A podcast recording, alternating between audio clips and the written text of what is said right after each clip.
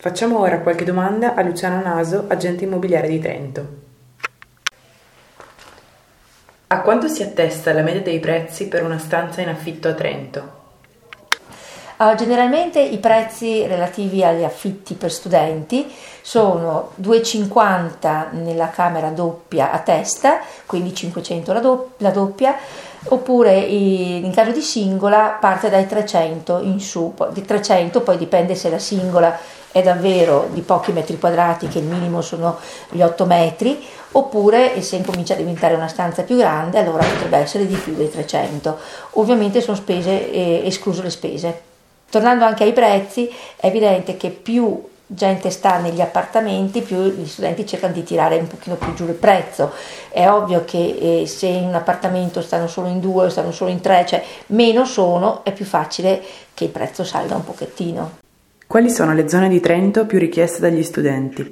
Le zone, beh, ovviamente le zone più richieste sono quelle che stanno proprio intorno alle università, per cui che vanno dalla eh, Santa Maria, Piazza Duomo, la, la, la zona eh, vicino al cimitero, la zona eh, proprio del, del, del centro storico più ci si allontana da questa zona, più è facile che. Ma questi si... prezzi, ad esempio, eh, per Povo e Mesiano, dove anche ci sono altre facoltà, sono gli stessi prezzi? Oppure sì, gli... generalmente anche quelli sono i prezzi, normalmente sono sempre 250. Parliamo della, della media, della base, poi se ci sono finiture particolarmente mm-hmm. Curate o se ci sono stanze più grandi, eh, ovviamente eh, può essere di più.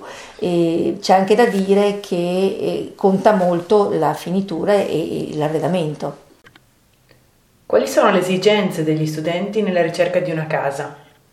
Allora, negli, negli, ultimi anni eh, gli studenti sono diventati sempre un pochino più esigenti e preferiscono ehm, magari va benissimo diciamo mobili Ikea, ma più nuovi possibile e, e non come succedeva una volta eh, i classici appartamenti con l'arredo eh, della mamma, della mamma, cioè delle, delle nonne, insomma, ecco.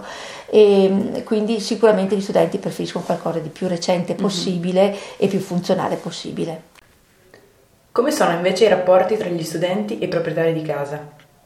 Allora, diciamo che una volta gli studenti eh, erano mal visti dai proprietari e i proprietari preferivano proprio le famiglie e non gli studenti.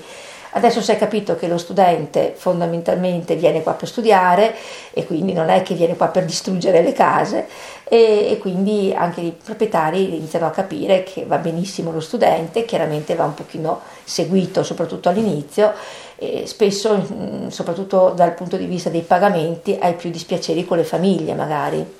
Gli studenti hanno alle spalle ovviamente le famiglie e quindi questo problema non esiste.